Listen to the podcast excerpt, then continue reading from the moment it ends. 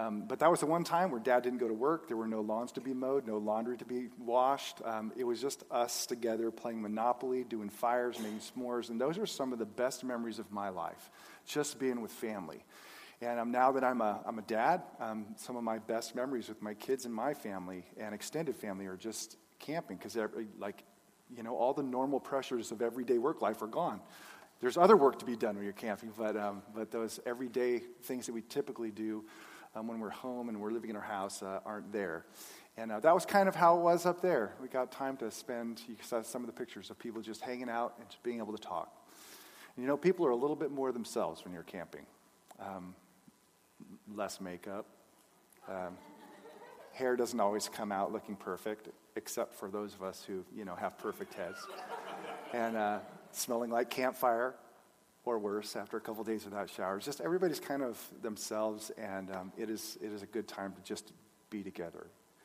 And that's really what I want to talk about this morning. Um, not camping. I want to talk about the heart of what's the best part about camping, namely community life or what it means to be a family, um, which is massively important to the Bible. It's massively important to the cross of Jesus, massively important to the purpose for which he's come. So, um, we want to explore that this morning with you. If you're new with us, um, what we've been doing over the past weeks, with the exception of when Nick Fisher last week brought the word, was um, looking at what is what a healthy, vibrant church looks like. A church um, that has life in it. And um, the very first Sunday, we kind of talked about four things, an overview, and then we, we sent, spent the uh, subsequent two Sundays kind of going a little bit deeper into the first two, which is we believe a healthy, vibrant church where there's life is a church that, that is fearless in its worship, and by that mean a Christ centered worship that worships God in biblically informed ways. Um, the second one was, was uh, we desire to be a church that's passionate about um, getting the gospel into people's lives, that is education. Um, so people know both the content and also how to apply the gospel to their marriages and families and their work life and different things. That was part two. And this morning we come to an equally important part, and that is um, this thing called the community of faith or the family. And by community, I, I want to clarify something. I'm not talking about the community of Fairfield. I'm talking about, in this message, I'm talking about the community of faith, believers that are gathered together as one family that identify themselves as a church family. That's what I, I want to talk about. And to do that, I want to reflect on on um, the earliest record of the ancient church, which most of you know well, is in the book of Acts. It is the first um, record of what the ancient church did after Pentecost. And so I want to invite you, if you have your Bible, to turn to Acts chapter 2, verses 42 through 47. Acts 2, 42 through 47. And I want to tell you, I'm going to go and um, do two things this morning. Um, one, I want to lay the foundation of Christian community, that is the family, family life. That's the foundation. Um, I firmly believe that simply to give people um, a list of to dos without properly um, footing it or rooting it in, in the gospel of what God has done in Christ and through the Spirit um, would leave us detached from a foundation. So I want to lay the foundation briefly, and then I want to talk about what community life looks like or, or what you might consider to be central ingredients to it um, from Acts chapter 2, 42 through 47. First, in terms of the um, foundation, I, I can't resist, and um, I don't mean to insult anybody's in, intelligence in here, but the best, in my opinion, the best toy ever created by mankind, ever, capable of endless possibilities of creation, that appeals not only to three year olds, but also men who are 92 who have a three year old heart um, I have spent time um, with my son um, playing this for hours, and as an adult, it's just you never get uh, enough of it. And you know, you know what that one toy is? It's timeless, and yet so simple. It, yeah, it's definitely not the cell phone, but uh, uh, it's Legos. Yeah, you can tell, you know, and um, they say that sometimes an image uh, is, is stronger than a, a, thousand words. And so just bear with me. I want you to think of a Lego during this message, okay? And at the end of the time, when you see a Lego 10 years from now, go, oh, yeah, that's right. That's what that means, right? Maybe there's some spiritual application to this. But, you know, in one respect, like a Lego is, is just, it's not all that impressive. It's just a little square with bumps on the one side and holes on the other, right? It's just, it's really simple. Um, but they come in all shapes and sizes and colors. I have green and gray and blue and yellow, and, and this is just a s- small sample of the colors that I have, my kids have at home in these big tubs. And you know, when I was a kid, they really only had square ones and slightly um, slanted ones. Now they have them in uh, like every shape. Um, I spent probably eight hours with my son building the mighty Missouri battleship. It took forever. It was like, I, I, seriously, it would be easier to rebuild a car engine than to make that thing. The other one we did was an M1 Abrams tank, and um, that one was equally hard. And then, of course, dropped it one time, boom, it's all gone. It's like hours of work, all done. But man, what amazing um, creativity from these simple things. And yet, you know, as diverse as they are in shapes and sizes and colors, they're made to be connected, right? All of them the same. Every one of them has this bumps and holes and meant to be connected together. And uh, this, is, uh, this is you and me. Uh, God made us to be fit together like this. We were never meant to be on our own, just a little Lego by itself. Just never meant to be on our own. We were meant and created to fit together. And, um, and I'm going to do this next part for those of you who might be newer to the faith and newer to the Bible. It's like kind of a little backstory to community and, and how we were made. It's like Genesis 2, we realized God created man to perfectly fit together. And there was two Legos at the beginning, right? Adam and Eve. And God made them in, in a state of perfection to love each other selflessly, and they fit perfectly in a way that maximized their satisfaction of their love and contentment. It's just like absolute perfection. That's how He made us. And He made us that way so that we could corporately, as a, as a group, display what God is like. He, he made us in His image, not just as individuals, and He did, but also he was creating a, a, humanity that would reflect the vastness of his majesty and his glory. Like that's, that's what God, he created this endless possibility of size and shapes and colors and, and diversity and uniqueness to put together to, to reflect the greatness of God. That, that was the original design. We were, but we were created to connect. And again, for those of you who are newer to the faith, Genesis 3 happened and, and selfishness and pride and and power struggles entered in, and, and all of a sudden these don't fit anymore, you know? Um, power struggles in marriage between Adam and Eve, and, and try to fit, but, but you know, realizing it doesn't fit perfectly, and it's love is hard, and, and you realize that brothers don't get along, and so Cain kills Abel, and, and in the first six chapters of the Bible, things get so bad that God basically has to wipe out all of humanity, humanity and starts with eight Legos again to rebuild humanity. Um, that's, that, that's what's happened. This beautiful creation, meant to connect together, is, has, been, um, has been tainted and, and destroyed and twisted. And you know, it's compounded um, in terms of the difficulty of it, and this is part of the, the foundation or the backstory. Is uh, in, in Genesis chapter 11, and, and bear with me, this has everything to do with Acts, okay?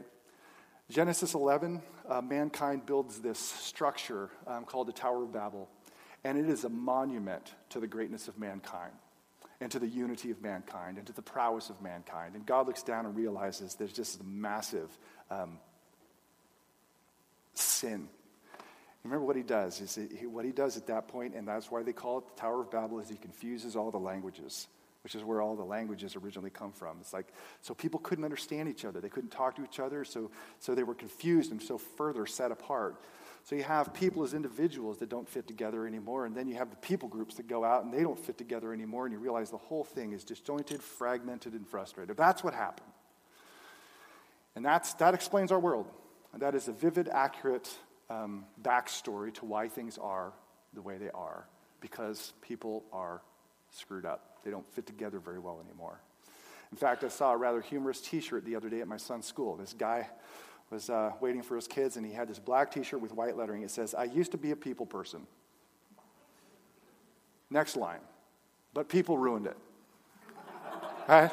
It's pretty true. It's like, I used to be a people person, but then I got to know people and they ruined it. And you realize, man, people don't fit together very well. And um, this explains, this is the backstory um, this is why the world is the way it is. But at the same time, what I want us to see is that crucial and central to the work of the cross was for Jesus to bring that back together again. He came just not to save your individual soul, He did, but He came to save you in a community as a people, as a family called a church. He, he bled and died for the church, for his family, for his people, to create this community, this grand Lego set that once again um, magnified the greatness of, of, of who God is. That's, that's what he came to do. He redeemed us for that purpose. He cleansed us by his, uh, by his sacrifice so that we'd actually be fit for the family, so that we could be inhabited by the Spirit of God. Of course, Jesus is also a model, or he is uh, someone we can look to who lived out perfect community, um, what it takes. But, and the reason I, I, I, I, lay this out this way is because it's very, very important for us to understand something, um, lest we go way off kilter. That we as people do not generate Christian family. You get, get that? We do not create family. That's God's work. Any attempt or thought on our part that we can create family misses the whole point that God is the one who laid the foundation for community, which means all the resources necessary for us to actually experience family life that was, that was meant to be is already here. We simply embrace by faith and then nurture it and practice it. That's, that's what we're supposed to do. We do not create it. We simply nurture what God is already doing by His Spirit. That's what we do. We, we join His great work. Otherwise, we end up in a whole pit of legalism if we go the opposite direction. God has already created a community. He's already created a body. He's already created a family. He's given us a spirit that inclines us to one another. Like deep down, if you have the Spirit of God in your life and you are a new creature in Christ, there is a deep yearning and a hunger to be with other Christian people. And you know, you know why that's the case? Because people congregate around what they prize the most. I've heard stories of people who have, you know, classic Mustangs all getting together to camp together. What brings them together? They love Mustangs. Now, maybe there's a Camaro counterpart, I don't know. Um, people gather around Jeeps they go up the Rubicon, they gather around all kinds of different things that they deem important and valuable. The Christian church gathers around that which is, that is the true church, gathers around what is, what is supremely valuable to it, namely Christ. Like, church is not about getting together to celebrate a tradition, it's to come together with like minded people who love Jesus. That's, he's the commonality that brings everything together. That's, that's, that's, that's the center of family. Christ. He's the one who creates it, and He's the one who is the center of it. Okay, so I, I, I hope that's clear. The good news in all of that, if you're a believer, you already have it in your heart to be a family member. You already are a family member. Question is, are you nurturing it? Are we nurturing it as a community? So that's the foundation of Christian community. Now, let me switch over to the second part, which I'm going to call the fight for Christian community. Uh, if you're a Christian in here, you love Christ, you trust in the cross for the salvation of your soul, then you have the Spirit of God in you, which gave you a new heart. It gave you love, and that love is an inclination to love another person selflessly. That's already there. But we're also told that we still carry around within our being this thing called the flesh, which moves in the opposite direction. It is um, it is that thing in us responsible for all of those self words self survival, self centered, self sufficiency, all of those things which, which pull in the opposite direction of true love. So we realize we have the spirit in us, the new life in us, but there still is this attachment of the flesh, which means to love, truly love, is going to be a fight to to strive for and to nurture Christian community by faith is going to be a fight of faith. It's not going to be easy. That's, that's the basic layout of um, the fact that we're still in transition between um, the old world and the new world to come. So, what does that fight look like? And here, um, this comes from reflections upon on uh, Acts chapter 2. Here's the text. Um, and you see certain things rise out of, of this text um, that this early community experienced. Now, in one sense, these are fruits of the Spirit. Um, it's a spirit filled community that does these things. At the same time, I think the Bible insists that while something is a fruit of the Spirit, it is also something that must be nurtured and practiced by the person who has the Spirit in them. It's not just be passive and, and hope that somehow love is going to sprout in your life. It's to recognize God has put love in my heart. Now I need to practice it, all right? Those two always have to go together. So there's a sense in which we ought to strive for practicing certain things, certain characteristics of this text, of this ancient church, just freshly breathed on by the Spirit of God. Listen to this, and many of you are familiar with this text. Um, some of you maybe not so familiar, but here's, here, here it is. And they devoted themselves to the apostles' teaching and the fellowship, to the breaking of bread and the prayers. And awe came upon every soul, and many wonders and signs were being done through the apostles. And all who believed, um, all who believed were together and had all things in common, and they were selling their possessions and belongings and distributing the proceeds to all that had need. And day by day, attending the temple together and breaking bread in their homes, they received their food with glad and generous hearts, praising God and having favor with all people. And the Lord added to their number day by day those who were being saved. Man, I would love to be a part of a church like that. So juice. It's like, this is perfect course, that chapter 5 tells us it wasn't so perfect, and chapter 7 tells us it wasn't so perfect. But right here is a pretty amazing vision of a church. And I'll tell you, if you ever find a church like this, go to it. The problem is they, you have to become a church like this, right? You can become a church like this. By the way, before I go on, I, I, I failed to say something. It's interesting that in the opening chapters of Acts, there's this thing that people are afraid of and kind of think is somewhat freakish unless you happen to be a Pentecostal, and that is people start speaking in tongues, right? Like uh, the Spirit comes down, and all of a sudden the apostles are preaching, and they're preaching in various tongues. And people start hearing the one message in their own distinctive languages. I want to tell you, I, I, don't think that's a freakish or an accidental thing. I think what that is is a reversal of what happened at the Tower of Babel when God separated out the people and confused the languages now in, in kind of symbolic way, saying, listen, one message is going to be heard by all peoples and they're going to be made one. It's like that, that's what God is doing. That's the, the significance of it. They're hearing the message, they're being drawn together as one. And this is what they're experiencing um, right here. And one of the things that, that I think is an absolute essential ingredient to true family life, um, biblical community, what it means to be a family of, of Jesus, is time. That comes to, in, in my reflections upon this, they spent a lot of time together, or length of time. Length of time. Look at the under, underlined sections here. It says that they devoted, and the sense of the word in the present tense is to continually devote oneself to. It wasn't a one time thing, but to continually do it. Um, they devoted themselves to a number of things, some of which we talked about already, parts of a vision of what a church, a good, healthy church should be.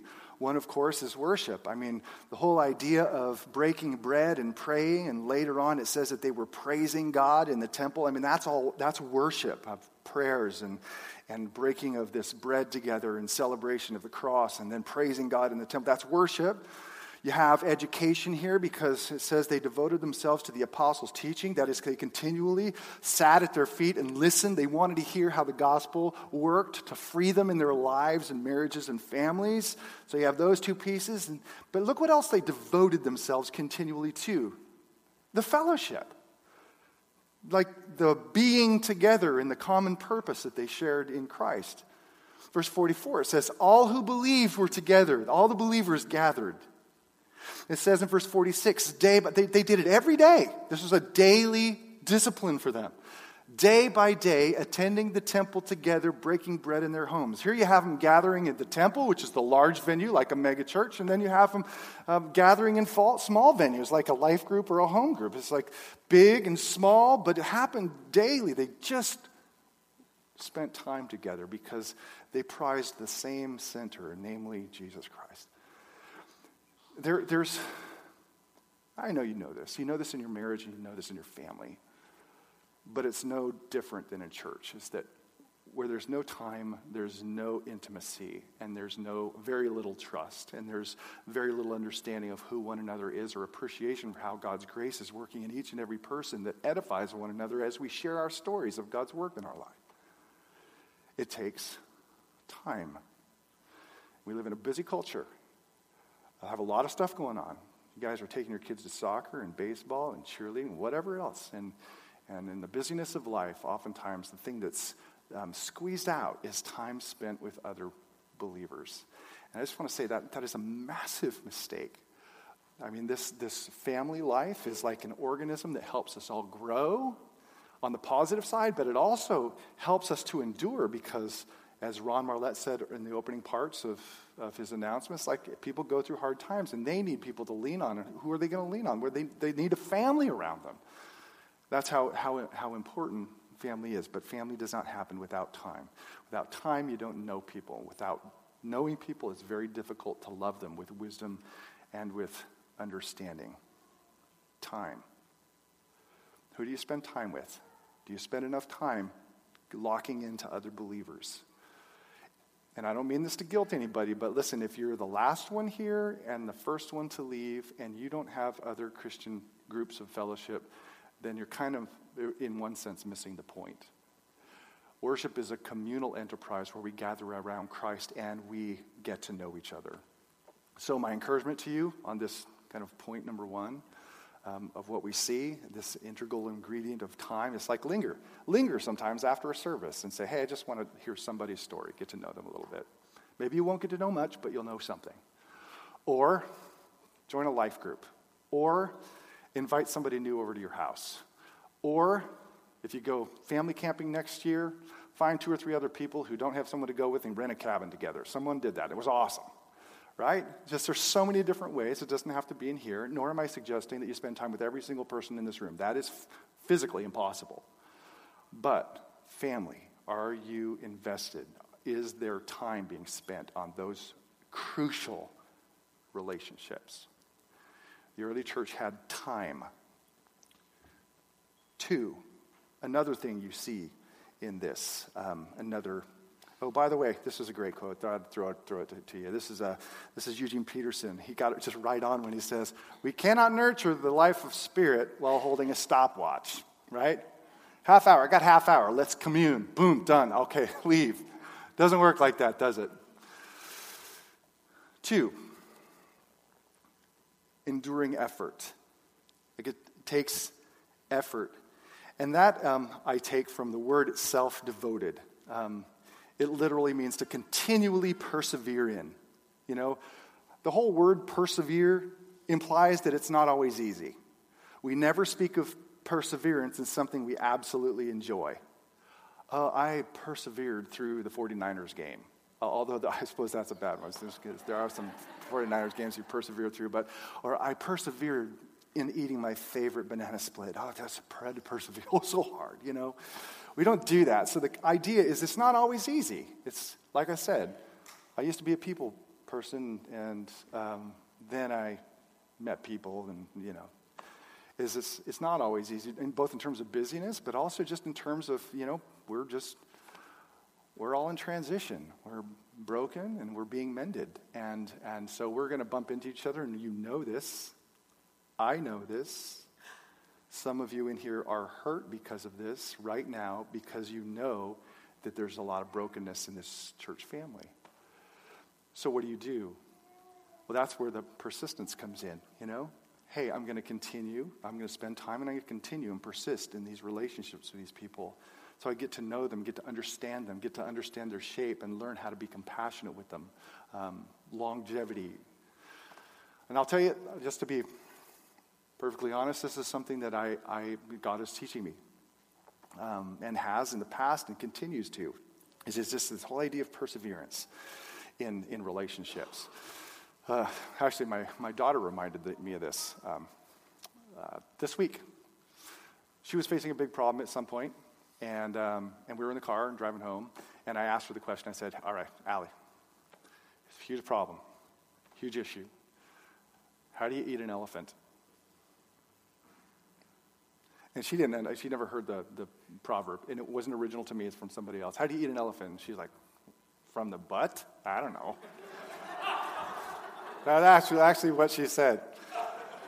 And I'm like, no, that's not the point. I'm like, listen, you just, you eat it one bite at a time. You just, just bite. And I know it's a gruesome, gruesome, graphic, you know, proverb, but the idea is you just keep going And pretty soon you realize that's, it's gone. You just persevere. So, you know, are personalities difficult? Yes.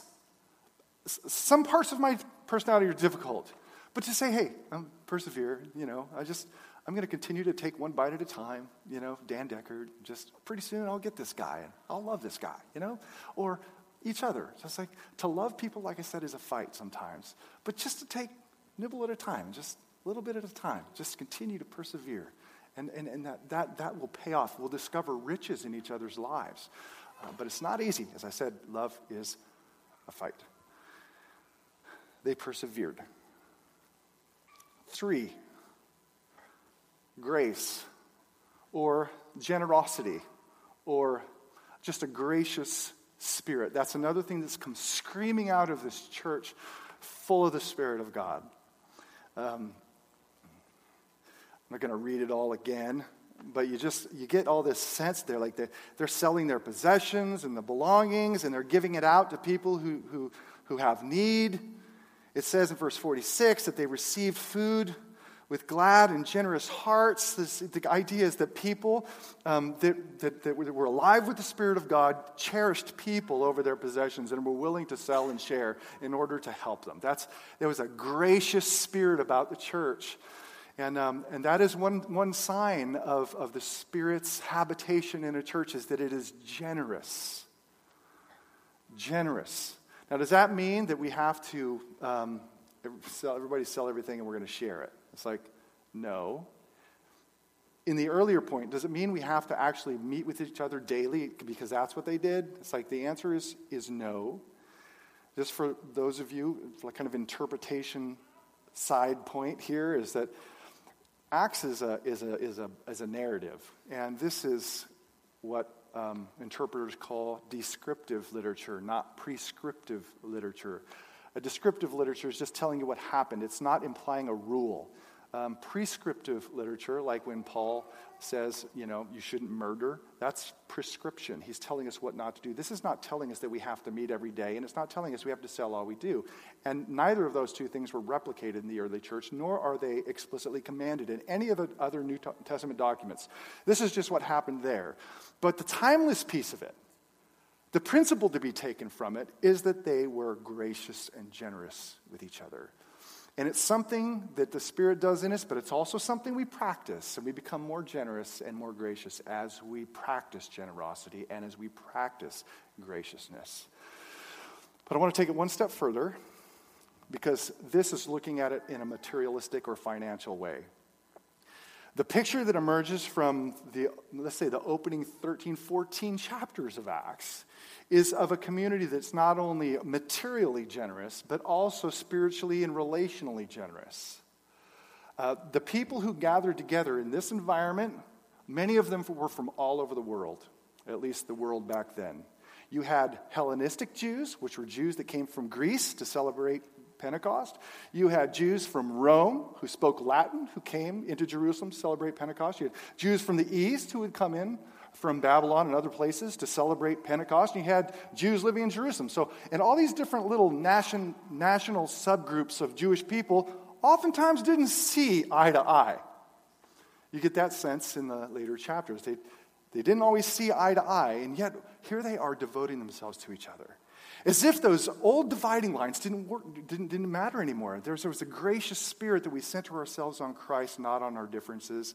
And, um, and they were inclusive and they were welcoming. That's, that's the kind of community that I think is pictured. I mean, they included um, the Samaritan people, considered to be spiritual inferior people, uh, rejects. Um, you find the early church embracing them as brothers, and then later Gentiles or non Jewish people. Even the Apostle Paul, after an introduction, was embraced into the community, even though he killed people. You get the sense there's just a there's an openness, there's a welcoming, there's a, um, a, a, gracious, inclusive spirit in the church, and, and and that is a sign of the Spirit, and it's also something to be practiced. That is, in the negative, it means they weren't judgmental one of the biggest killers of both love and community life is the spirit of condemnation that oftentimes people carry with them. When they categorize or pigeonhole somebody else in the church, usually over something negative, and that it impedes their ability to, to rejoice or to show common grace, kindness, or patience. And when people have that, oftentimes unstated, unarticulated sense of judgment over another, it impedes their ability to love and it starts to dry out the community life which is one of the reasons I think Jesus is so adamantly opposed to self righteousness and that judgmental spirit. Just kills what he's trying to do, throwing a wet blanket on it. Have you seen it? Experienced it? Some, I, I, I have. And I said some in this room probably have been bit hard by, by a judgmental spirit in your past. And you realize that there was just no love there. And that has to be something that, that we. Um, intentionally repent of and want to see wiped out so that the church is a safe place where people are not condemned. Discernment and judgmental spirit, two very different things. Discerning right and wrong versus a judgmental spirit, two very different things. Discerning spirit is good, judgmental spirit, evil and um, toxic to God's people and community. I know um, as I said, all of these things that I'm telling you, I, I struggle at times with practicing, but it's something that I know that I should. It's something I know and you know that the Spirit of God has given us to do. And um, I can tell you the times that I have I've sustained a judgmental spirit, it really hurt my relationships. Probably the most um, vivid one in my memory is my first year on the college of the master's college. I was given four roommates. And um, most know my story, so it's kind of old now, but fresh, my last day on Camp Pendleton was my first day in college. So I went from fatigues to college dress. Boy, did I feel awkward. And, um, and I met my four roommates, and, and very quickly I realized that one of them was a cynic. That is, he, he, he, he really questioned whether he believed in God. And I'm thinking, what? Well, why are you here? You know? I'm passionate about learning, passionate about school. I had had this new kind of conversion experience. I wanted to learn about Jesus and worship him. But this guy, the cynic, is kind of whatever. I don't have time for this. And the second guy I met was older. Um, and he, he would come back at the end of the night and he, I would smell alcohol in his breath, which was f- strictly forbidden on campus. So I just thought, man, what are you doing here? Like, closet alcoholic, you're supposed to be like here studying about Jesus. And then there was a third guy from Redondo Beach, and uh, he, uh, he, was, he was a slob. And, and I just thought of him as a lazy slob. Like, seriously, what are you doing here in college? And those are three forms of my conclusion about these three roommates. And I really didn't spend time with them because of those conclusions. Now, let me just tell you how gracious God is because God forced me, because they were my roommates, to actually have to spend time with them. And once the, the Holy Spirit took my judgmental, sinful, twisted heart and exposed me to the realities of who they really were and their struggles, I just realized that I was a. I didn't like myself. The, the cynic is an 18 year old guy, found out his parents were two very, very well established Christians in the Christian community, and they were in the middle of a bitter divorce. And here's this 18 year old kid going, I don't know if I can believe this stuff anymore. And I'm like, I judged you, you know? And then my heart, well, one, one felt repentant, but I also felt a sense of compassion for him because I'm like, wow, I don't know how I would do in that circumstance. I met guy number two. The guy came back with alcohol in his breath and realized he was a missionary son, and his, his missionary father was an abusive person. And he told me stories, and I realized I judged you falsely.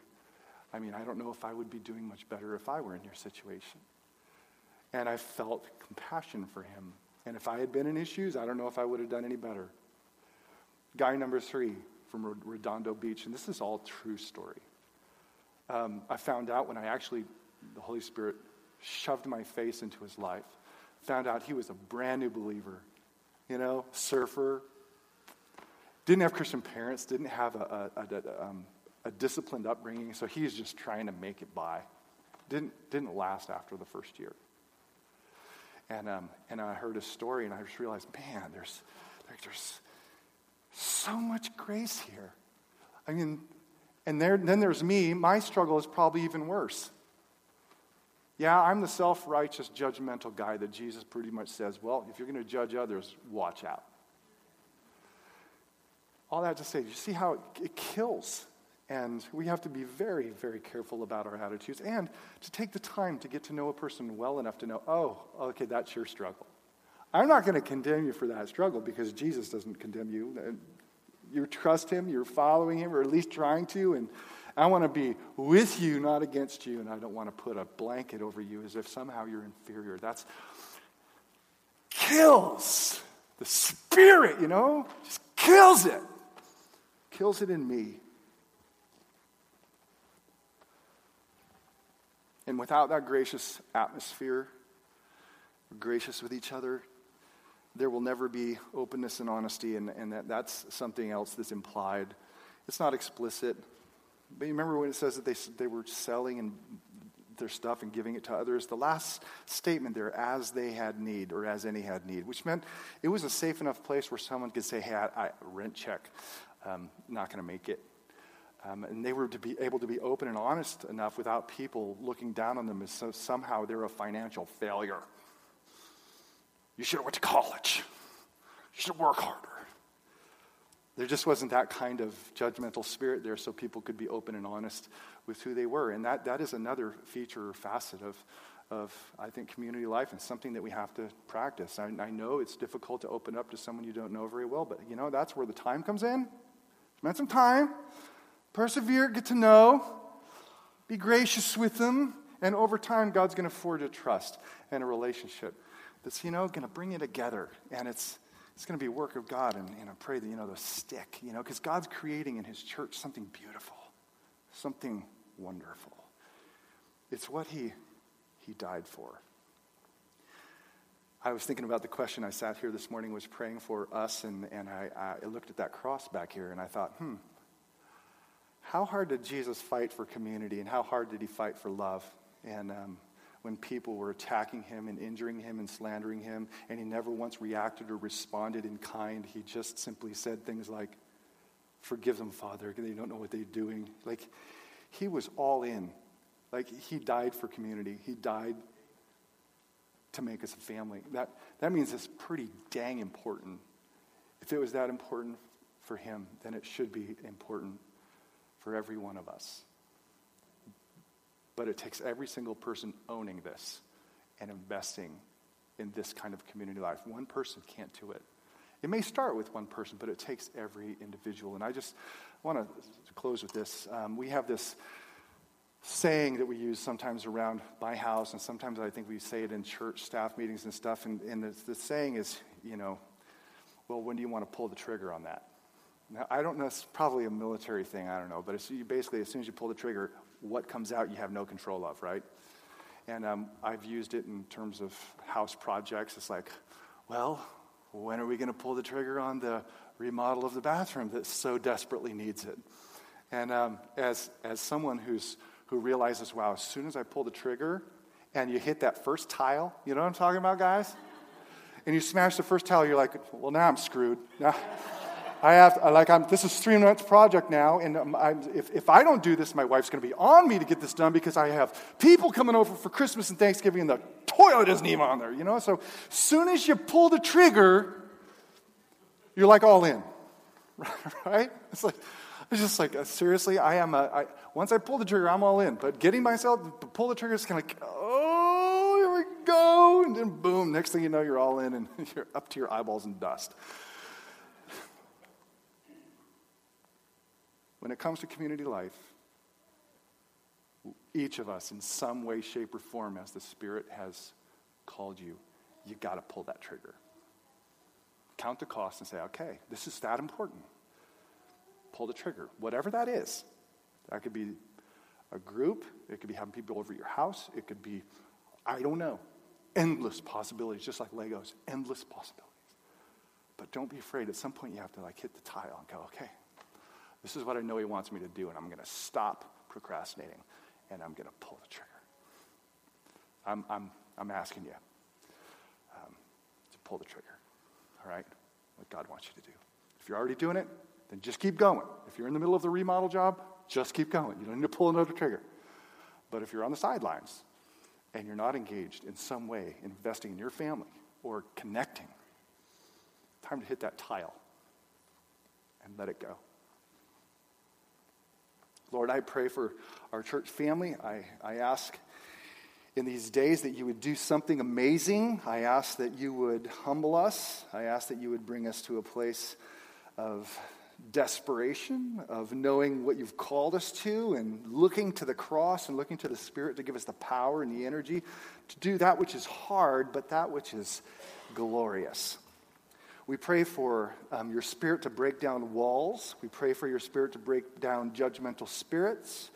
We pray for your Spirit to break hardened hearts. We pray that you would break us of that selfish, self sufficient attitude we often carry with us, and just remind us again that, that um, gosh, we are, we are nothing without Christ and, and everything with Christ and with each other. So um, work in our, our family, work in our church family, that you, at the end of the day, might be magnified in the way we love each other. In Christ's name.